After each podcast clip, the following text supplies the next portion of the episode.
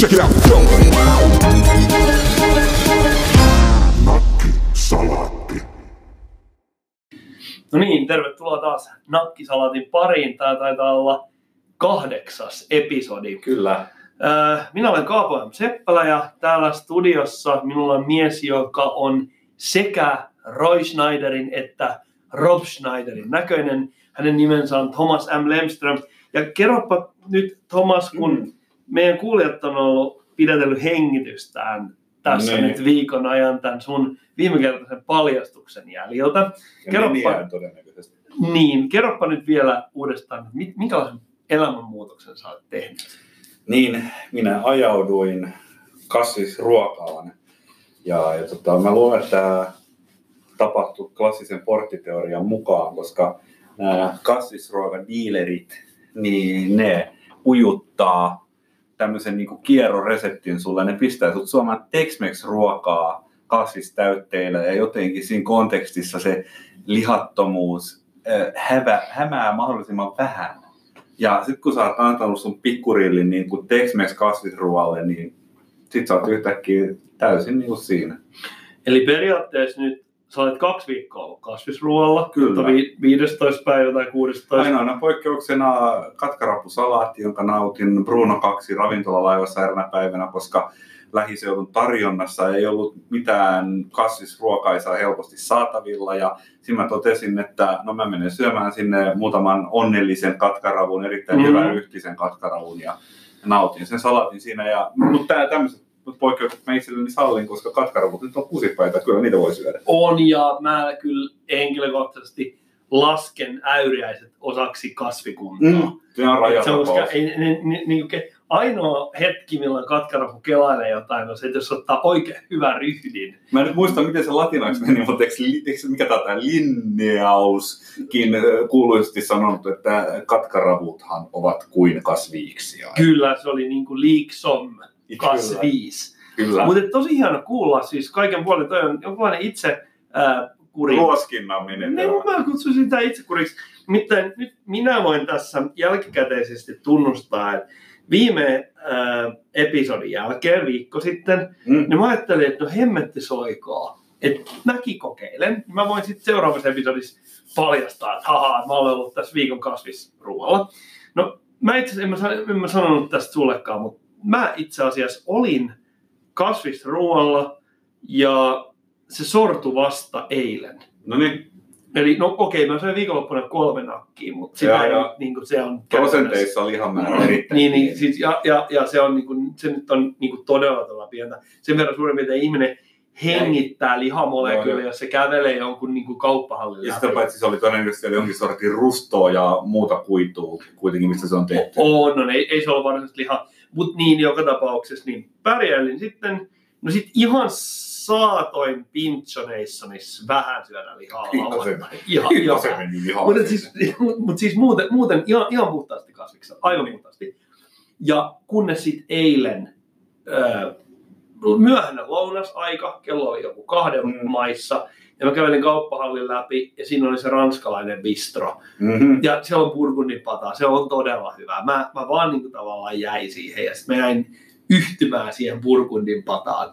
Ja se, se oli aivan loistavaa, että mä söin se iso hyvä omenapiirros. Meinaatko sanoa, että sulle ei enää ole niin kuin sitoutumista tähän kasvisasiaan lainkaan jäljellä ja, ja se nojaa niin kuin mun, mun kapeilla ja pehmeillä harteilla niin tämä koko asia. Niin, no, no siis nämä sun hartiathan nyt pehmenee koko ajan Niin. tämän niin proteiinipuutteen Nimenomaan. puutteen takia, mutta et siis mä kokeilin sitä, se oli mun tämmöinen testi, se kuuluu tähän Gonzo-journalismiin, että Okei. testataan, käytetään itseään jonkunlaisena No, testpelinä. mikä, mikä se lopputilinpäätös tästä kokeilusta? No lopputilinpäätös on se, että on se totta kai mahdollista. Mä söin nimenomaan, mä söin intialaista, mä söin Tex-Mexiä, tämmöistä tosi voimakkaasti maustettua Mm. ruokaa.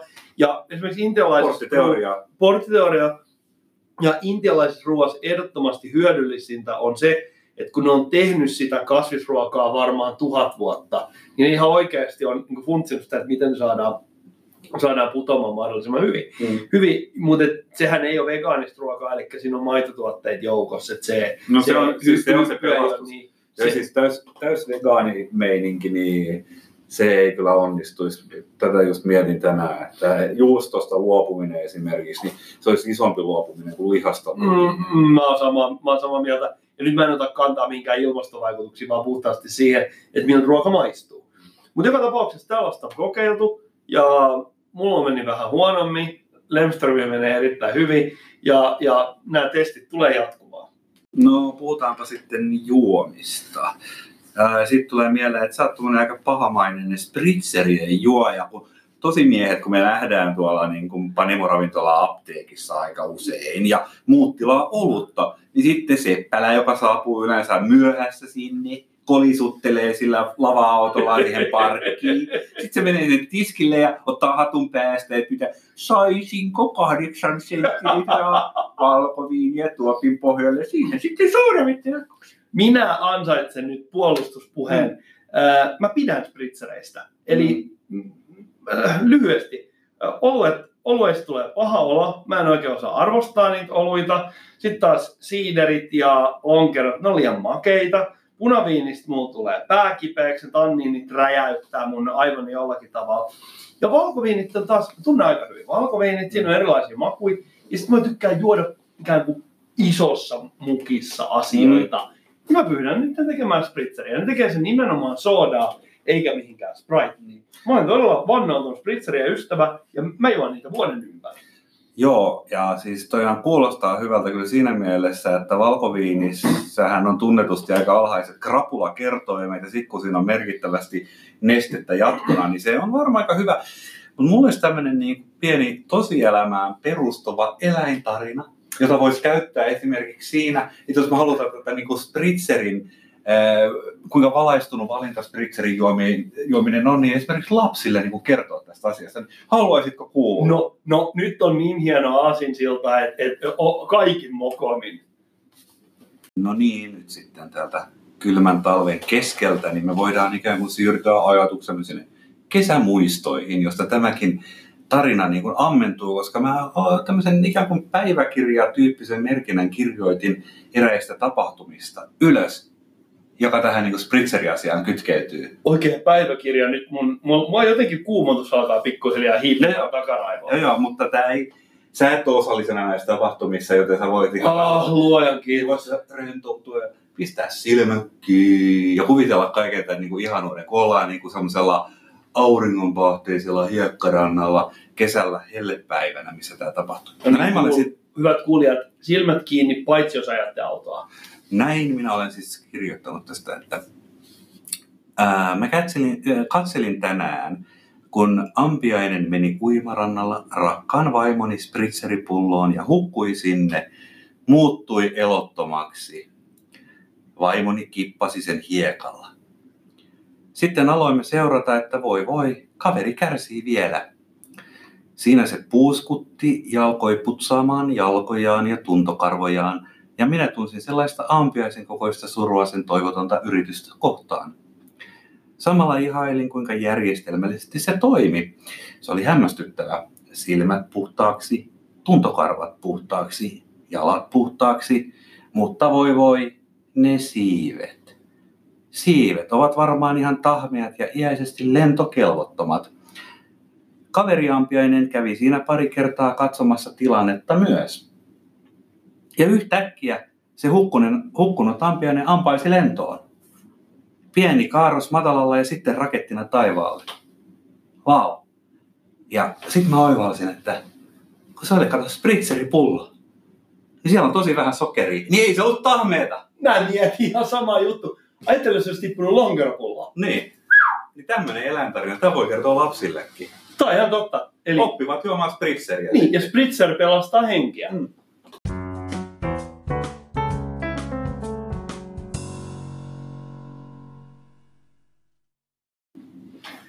No niin, ehkä näistä erittäin liikuttavista eläinsaduista päästään päivän muihin aiheisiin.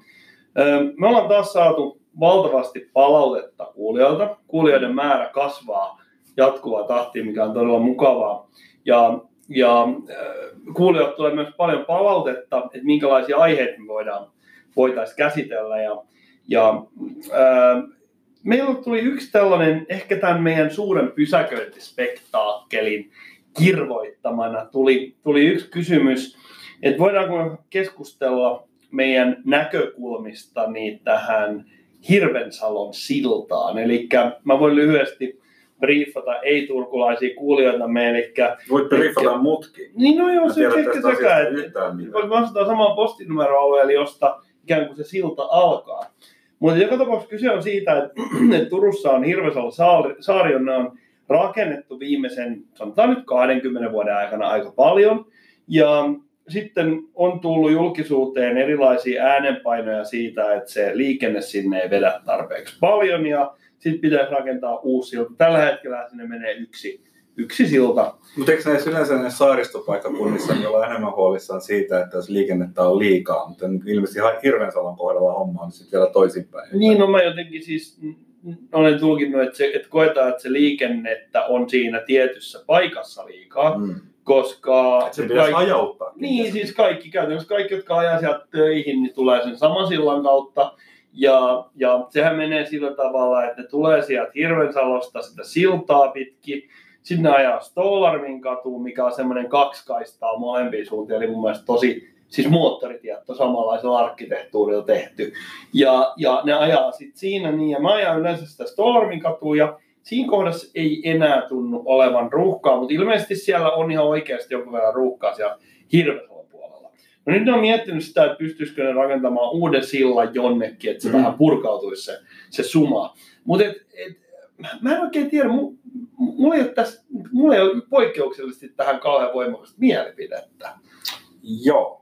No tota, mm, siis että on rakennettu silta ja sitten sillä sillalla on hyvä käyttöaste, mutta sitten on tämmöinen kysyntäpiikki ja se on niinku On. hieman epämukavaa. Niin musta tämä menee ihan vaan sen piikkiin. että No niin, ihmiset on, on muuttanut sinne saareen ja tämä on vähän niin kuin sen downside, mutta eh, nyt mä en tiedä, kumpaa, kumpaa logiikkaa mä lähtisin tässä nyt noudattaa. Toinen olisi just niin seurata tämä ja sanoa, niin kuin, että pärjätkää sillä yhdellä sillä että se on kuitenkin suurimman osa aikaa hiljaa se silta. Mm-hmm. Että jos sinulla on pieni kysyntäpiikki silloin sun tällä, niin voisitteko vaikka keskenään sopia siellä ja porrastaa sen töihin menemisen, voisi olla yksi vaihtoehto. Sitten se, sit toinen logiikka on niin se, mitä mä oon tässä niin toriparkkitapauksessa noudattanut, on se, että et, niin rakentaminen on hyvästä.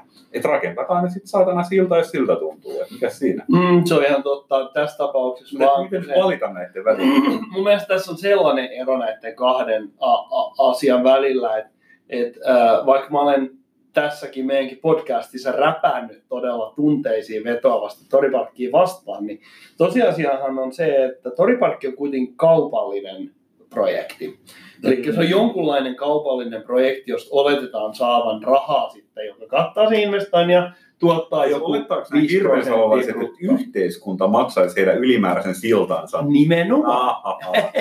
Eli he, Ei. ole, he olettaa, että kuninkaan miehet tulee jonkun pioneerikomppanian kanssa ja rakentaa käytännössä veronmaksajien rahoja sieltä toisella. No mä, siis, kun, näin mä sen Mä ymmärrän. jotenkin ymmärtänyt, että Hirveensalossa niin ei pääsääntöisesti elettäisi tukiaisilla, että jotenkin tuo ajattelu nyt vähän yllättää tässä kohtaa, että kun on jo silta, joka on suuremman aikaa ihan hiljainen, niin se pitäisi saada vielä toinen.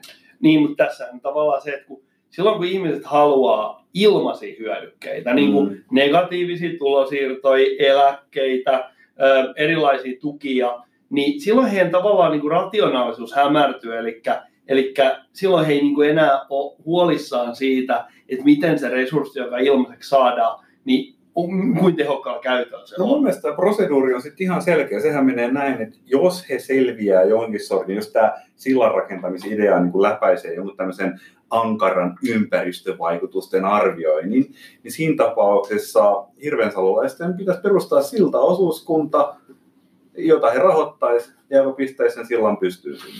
Niin ja täällä voisi muutenkin pilotoida tällaista ikään kuin yksityisrahoitteista infrastruktuuria. Eiköhän se nyt ole niin katsottava totuutta silmiin, että tämä hyvinvointivaltio alkaa pikkuhiljaa repsottaa nurkista, niin tässä niin kuin hirvensalolaiset voisi olla niin Kyllä. Mikä olisikaan parempi tapa hirvesolalaiselle kuin toimia esimerkkinä, että me hoidetaan meidän infra, meidän rahalla, kuninkaan miehet, pysykää pois meidän tontilta, me hoidetaan tämä itse, me ajetaan niin kuin me halutaan, me tehdään niin kuin me halutaan. Ja mä tiedän muuten täydellisen nimen tälle sillalle myös. Ole hyvä, kerro mikä se on.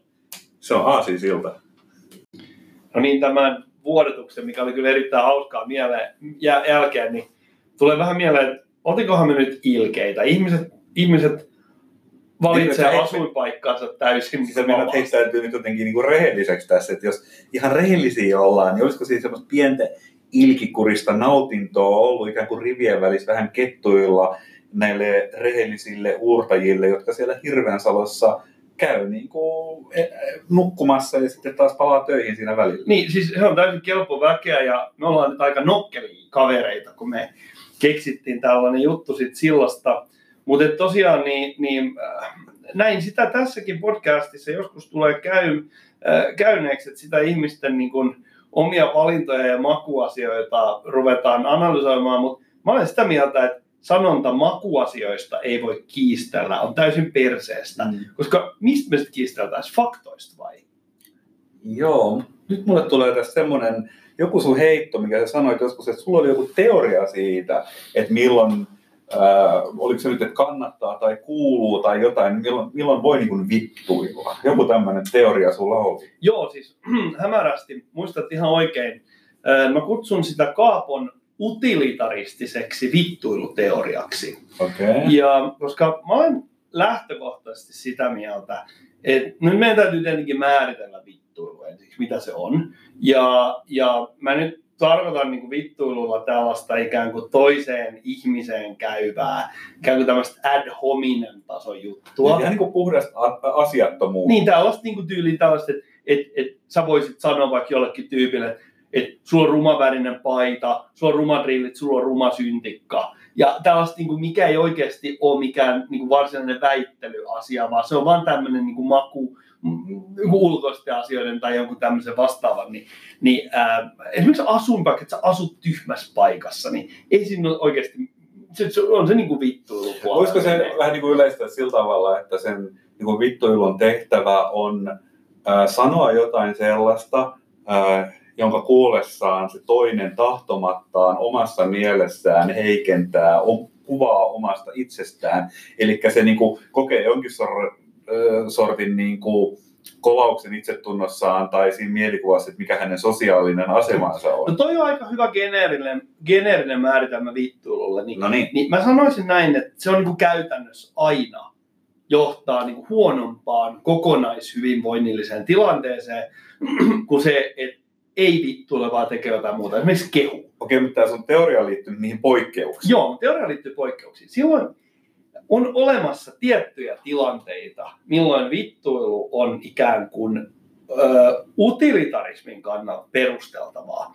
Ja se ei ole mitään utilitarismia, että et vittuilee koulussa jollekin lapselle, että saa jonkun toisen suosio. Koska me tiedetään, että niistä kaikista niistä tulee niinku luusereita ja narkkareita. Ja, ja se on niinku selvä juttu, että se, on niinku, se ei tule ikinä toimimaan sen tyyppinen.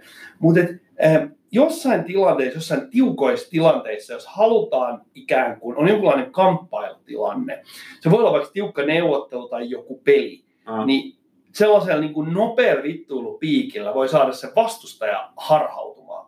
Ja mulla on esimerkki tästä, niin se on tämä jääkiekkopelaaja Tikkanen, Esa Tikkanen. Esa Tikkanen. Mm. Niin Esa Tikkasella oli tapana, kun ne väänsi sitä kiekkoa siellä jäällä, se oli tapana syyllistyä tämmöiseen, kun se kutsuttiin digitalkiksi. Eli kun ne väänsi sitä kiekkoa, niin se rupesi sanoa, että äh, sun mutsissa on ruma ja sulla on ruma paita ja sä oot ruma jätkä ja niin edelleen. Mm. Eli tarkoitus oli saada se vastustaja raivostumaan niin paljon, että se ei pysty keskittyä siihen peliin, ja sen jälkeen Tikkanen saa sieltä kiekon pois. Mm.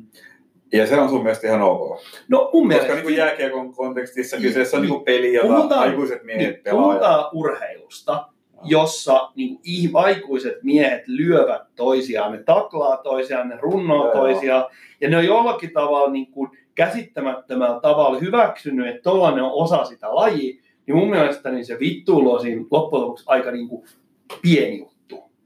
Eli jääkiekon areenalla niin kuin on aivan fine. No sitten on olemassa vielä niin kuin tämmöisiä aivan erityisiä areenoita, jotka on tietyllä tavalla tarkoitettu vittuiluun. Koska jos sä mietit ää, nyt stand-up-komiikkaa just esimerkiksi, tai, tai komiikkaa ylipäätään, niin onhan se tosi makeeta, kun sä pääset nauraan itsellesi. Siis Mm, se on niin kuin, mm. yksi hauskimpia asioita on se, että jos joku sanoo sulle jotain semmoista, joka pakottaa sut, saa sut nauraan itsellesi. Mun mielestä on, mun on vaikea kuvitella niin kuin mitään parempaa.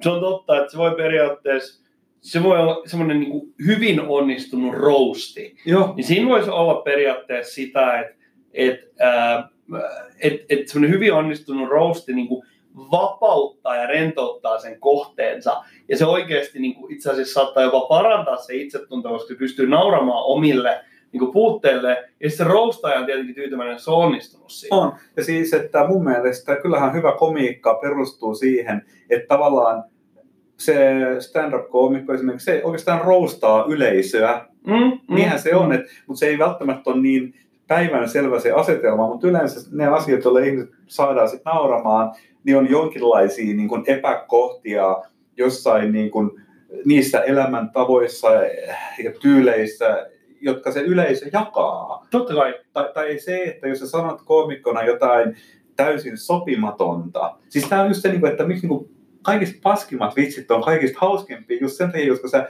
siinä on niin monta kerrosta, sä tavallaan naurat sille, mm, että se mm. niin paska vitsi ylipäätään on olemassa. Ja, se, ja sitten sit on niitä ihmisiä, jo, se on niin kuin halpamaisuuden huippu on tämä. Just tämä niin kuin, tämä SJW-meininki. Että sitten niin luetaan kirjaimellisesti tällaisia niin kuin NS-paskoja ja sopimattomia vitsejä, jotka on sanottu jonkun niin kuin koomillisen esityksen puitteissa Kyllä. ja siihen on osallistu vapaasta tahdosta ihmiset, jotka haluavat kokea komiikkaa, eli kaiken sortin niin kummallista ja epäsopivaa ajattelua ja ilmaisua. Sitten otetaan sieltä näitä lausuntoja ja katsotaan niin suurin piirtein, että no tässä hän käytti sopimatonta sanaa, tässä hän sanoi epätotuuden, jotain muuta. Ja sitten se on niin kummallista on se, että tämmöinen kritiikki, niin tällainen kritiikki saa jotain vastakaikua. Mutta se johtuu siitä, että nykyään niin kuin tavallaan kaikki asiat leviää niin nopeasti esimerkiksi jostain, jossain Twitterissä, niin irrotetaan joku asia, yksittäinen asia asiayhteydestä, pistetään sen Twitteriin, ja sitten jos sulla on ne valmiit Twitterin seuraajat, jotka odottaa sitä, niin silloin ne niin vaan peukuttaa sitä, koska ne käytännössä täytät niiden odotuksen. No, siis tuosta nyt tulee väkisinkin vaan mieleen se, että kun tämä ylipäätään internetski ja sosiaalinen media on ollut elämässämme niin vähän aikaa, ja, ja niin kuin eri yhteiskunnissa tietysti eri aikaa, että jotkuthan on hyppäämässä vasta nyt kyytiin ja näin päin pois, niin se ottaa aikaansa, että syntyy oikeanlainen ikään kuin medialukutaito tähän. Että varmaan on niin, että pian pistämällä Twitteriin jonkun tommosen, millä kalastellaan tällaista niin kuin someraivoa, niin se ei enää toimi. Et ihan samalla tavalla, kun sä pystyt haistaan hyvin valheellisen mainoksen, koska sä, tai, tai jotain muuta vastaavaa, huonosti laaditun uutisen, epäuskottavan tulkinnan jostain maailman tapahtumasta, propagandaa siis meina, sä pystyt haistamaan sen, niin hetken päästä kaikki on vaan niin nähnyt niin paljon tota ns. someraivon triggereitä, että niihin ei enää sorruta, ja sen takia se loppuu, koska se alkaa olla noloa yrittää sellaista. Niin siis, mä toivon, että sä oot oikein, siis toihan olisi rinnastettavissa siihen, mitä esimerkiksi niin kuin spämmiviestit ja nigerialaisuojaukset toimii.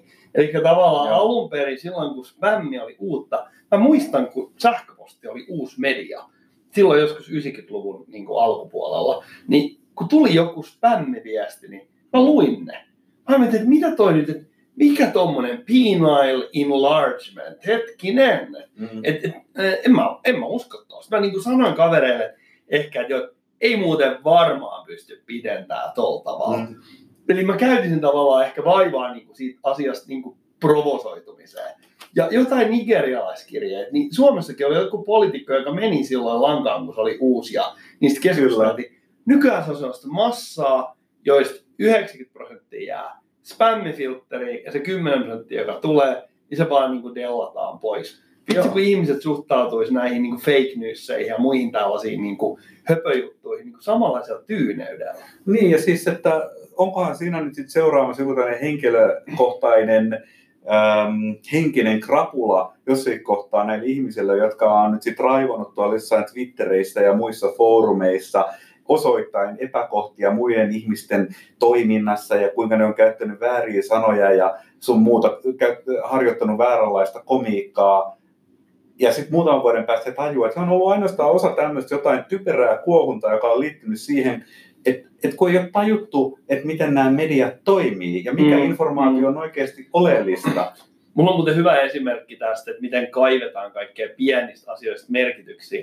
Presidentin uuden vuoden puhe. Okay? Sehän on niin kuin ammattimaisen puheen kirjoittamisen ikään kuin huipputeos ympäripyöreydessään. Joo. Eli presidentti pitää puheen, jonka tarkoitus on olla niin kuin sävyltään positiivinen, toivoa antava, mutta siinä ei käytännössä sanota juuri mitään. Se on todella kiertelevä ja Mä en ole tätä viimeisintä kuullut, Joo. mutta No. mä oletan, että se on juurikin tuolla. Mä kuuntelin sen ja se oli sellainen, se oli, hän oli niin kuin esiintyi hyvin vakuuttavasti, mutta et siinä ei niin kuin otettu kauheasti kantaa mihinkään. Ja silti ihmiset niin kuin sosiaalisessa mediassa ja siellä, lai, niin kuin siellä, siellä tota, röpöliäisillä reunoilla, niin kyllä sieltä niin kuin kaikenlaista ihmeellistä tulkittiin. Ja oltiin niin kuin jokainen äänenpaine ja jokainen sanominen tulkittiin jotenkin niin kuin hirveän voimakkaaksi kannatoksi. Ja mä oon ihan varma, että se on käytännössä sen tulkitsijan päässä ne asiat.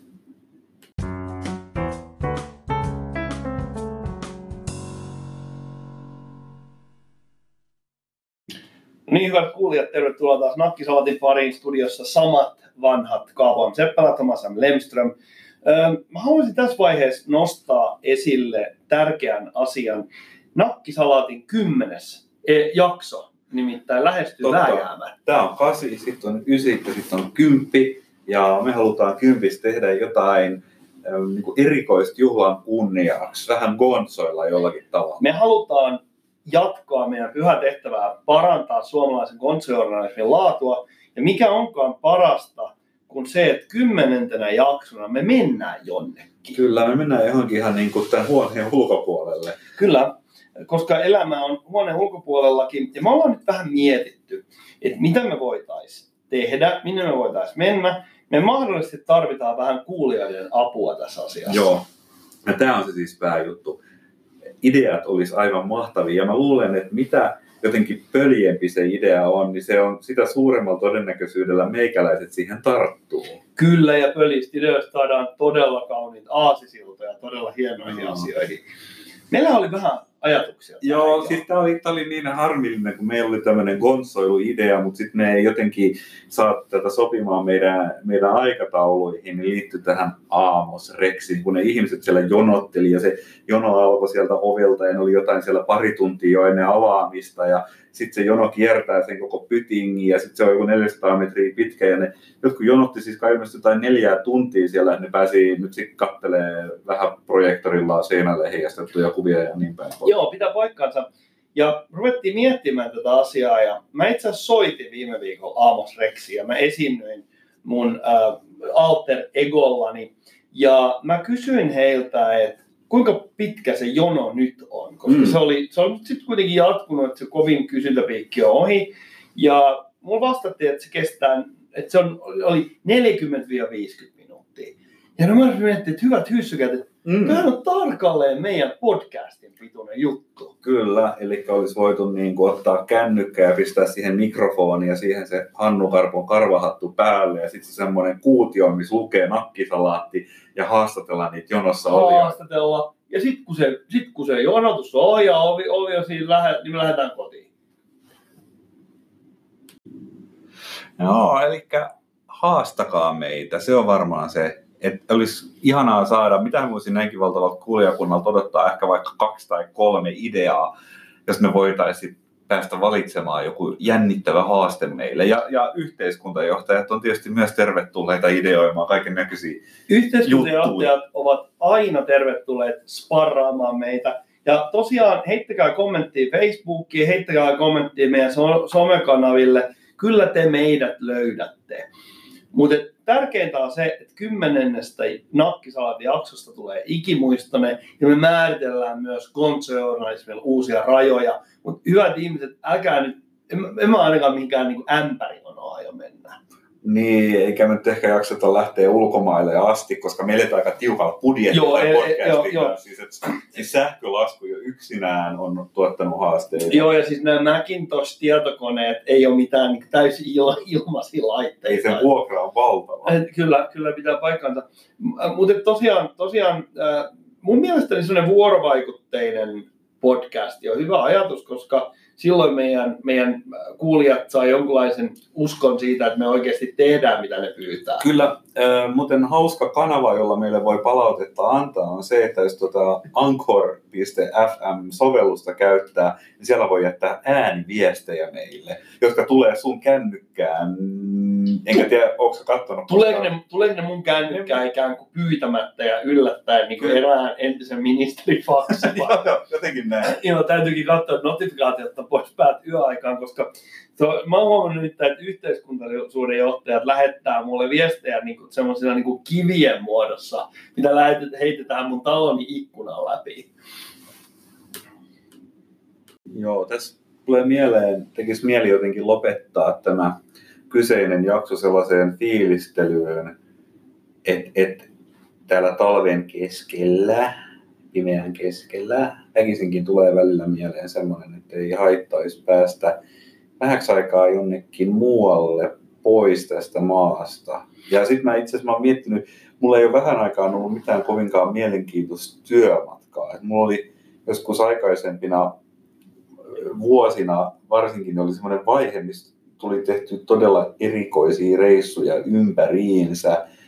Ja, ja tota, mä oon tästä taas kaipailu jotain semmoista projektia. Nyt mä sit niinku taas kuulin tässä näin, niinku, että sulla on tääkin arva vetää, että sä nyt sit lähes jonnekin. Mikä se nyt oli taas lähdössä? Mä olen lähdössä Albaniaan. Eli Kuten... kuten... Eikä ole ensimmäinen kerta, kun sä Ei, ei, tämä itse asiassa mun kahdeksas kerta Albaniassa. Kuten osa kuulijoista saattaa tietää, niin mä kuulun Tiranan yliopiston tieteellisen komiteaan. Ja, ja, ja Sä varmaan ymmärrät, että toi kuulostaa hieman koomiselta. no, Siis miele- miten- mielestäni, miten siinä, mielestäni siinä ei ole mitään komista, vaikka se ehkä siltä kuulostaakin. No mä olen siis menossa sinne opettamaan ja mulla on siellä paljon ystäviä ja kuten sanoin, mä oon ollut siellä aika paljon ja mun täytyy sanoa, että mä tykkään todella paljon Albaniasta. Se on kyllä jotenkin välittynyt niin kuin siitä, kun sä oot puhunut näistä sun Albanian reissuista, niin kerropa nyt vähän, että minkä, miten, se on sua, miten Albania on koskettanut kauheasti. No jotenkin, mä, mä rinnastan Albanian vähän niin kuin Suomen MM95 voittoon. Ja sillä tavalla, että Suomen MM95, niin sitä ei voi meiltä koskaan ottaa pois, vaikka kuin pakkanen olisi, vaikka kuin kurjaa olisi. Mm. Albaniassa on se, että se on aivan ihana sijainti siellä Mm. Länsi-Balkanin Ladrinameren rannalla. Ja vaikka se on kaikki mennyt aikanaan päin helvettiin, niin sitä ei voi ottaa sieltä. Se on ikään kuin kiinteä osa sitä. Se on, se on pieni maa, se on aika pieni väestö, ja se on todella ihana sellainen niin kuin meren pitkä rantaviiva ja sellaisia vehreitä kukkuloita. Näiden kukkuloiden keskeltä menee sellaisia pieniä teitä.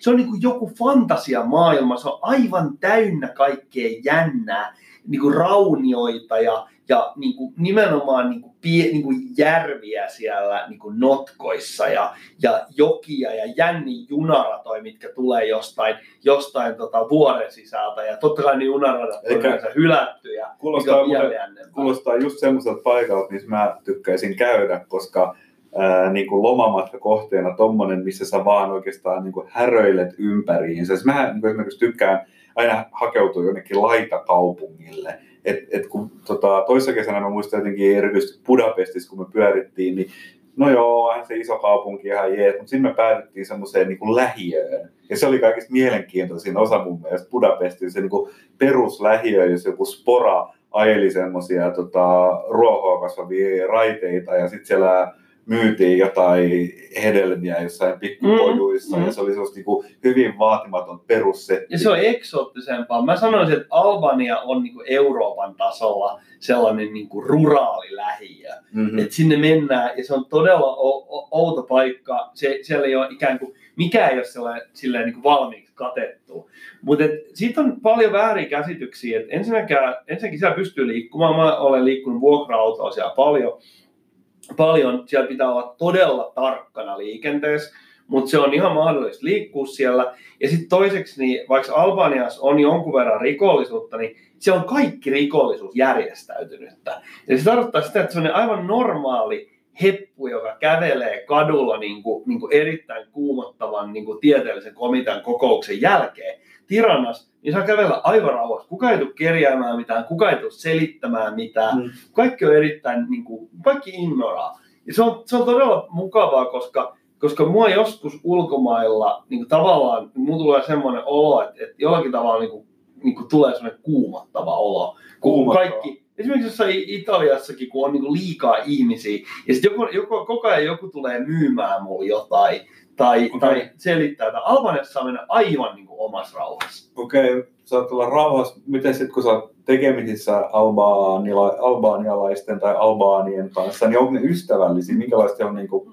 Ää, kaksi albanialaiset on tosi, tosi ystävällisiä, vähän ujoja, Puhuu on hyvin englantia? Ei, että niiden kanssa täytyy puhua, jos on pakko asioida ikään kuin sellaisten ihmisten kanssa, jotka ei ole siinä yliopistomaailmassa, Joo. Niin ne osaa Italiaa, koska ne on kuunnellut Italian televisiota silloin kommunismiaikana. Se on vähän niin kuin pohjoisvirolaiset osaa suomea, jos ne on tietyn ikäisiä. Ja albanialaiset osaa Italiaa. Ja mä osaan niin kuin just sen verran, mä opetellut sitä Italiaa, että mä pystyn niin kuin esimerkiksi duunaamaan itselleni taksimatkan tai vuokraamaan auton tai hommaamaan hotellihuoneen tai hankkimaan jotain ruokaa itselleni.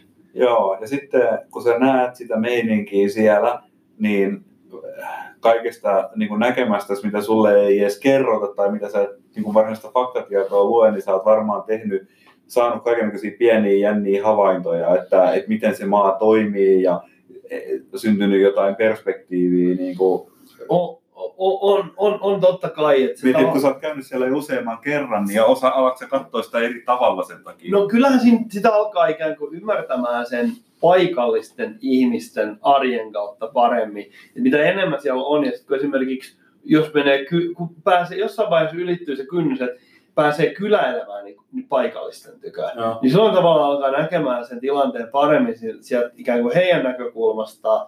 Ja mä sanoisin, että se Albanian tulevaisuus on todella hyvä, koska, koska yksinkertaisesti se väestö on niin pieni, että niitä ei paljon tarvi länsi-integraatioa lisätä, niin se paikka tulee niin kuin, muuttumaan tosi paljon. Joo. Mä, mä oon esimerkiksi itse ollut niin kuin leikitellyt sillä ajatuksella, että Albaniasta kannattaisi ostaa joku mökki. Mikä ei olisi mukavampi paikka vetäytyy vanhana ukkona, kun sinne Albaniaan vuoren huipulle jonnekin pieneen mökkiin. Ja se tulee todennäköisesti muuttumaan niin kuin parempaan suuntaan, siis jatkuvalla syötöllä seuraavan 30 vuoden Joo. aikana.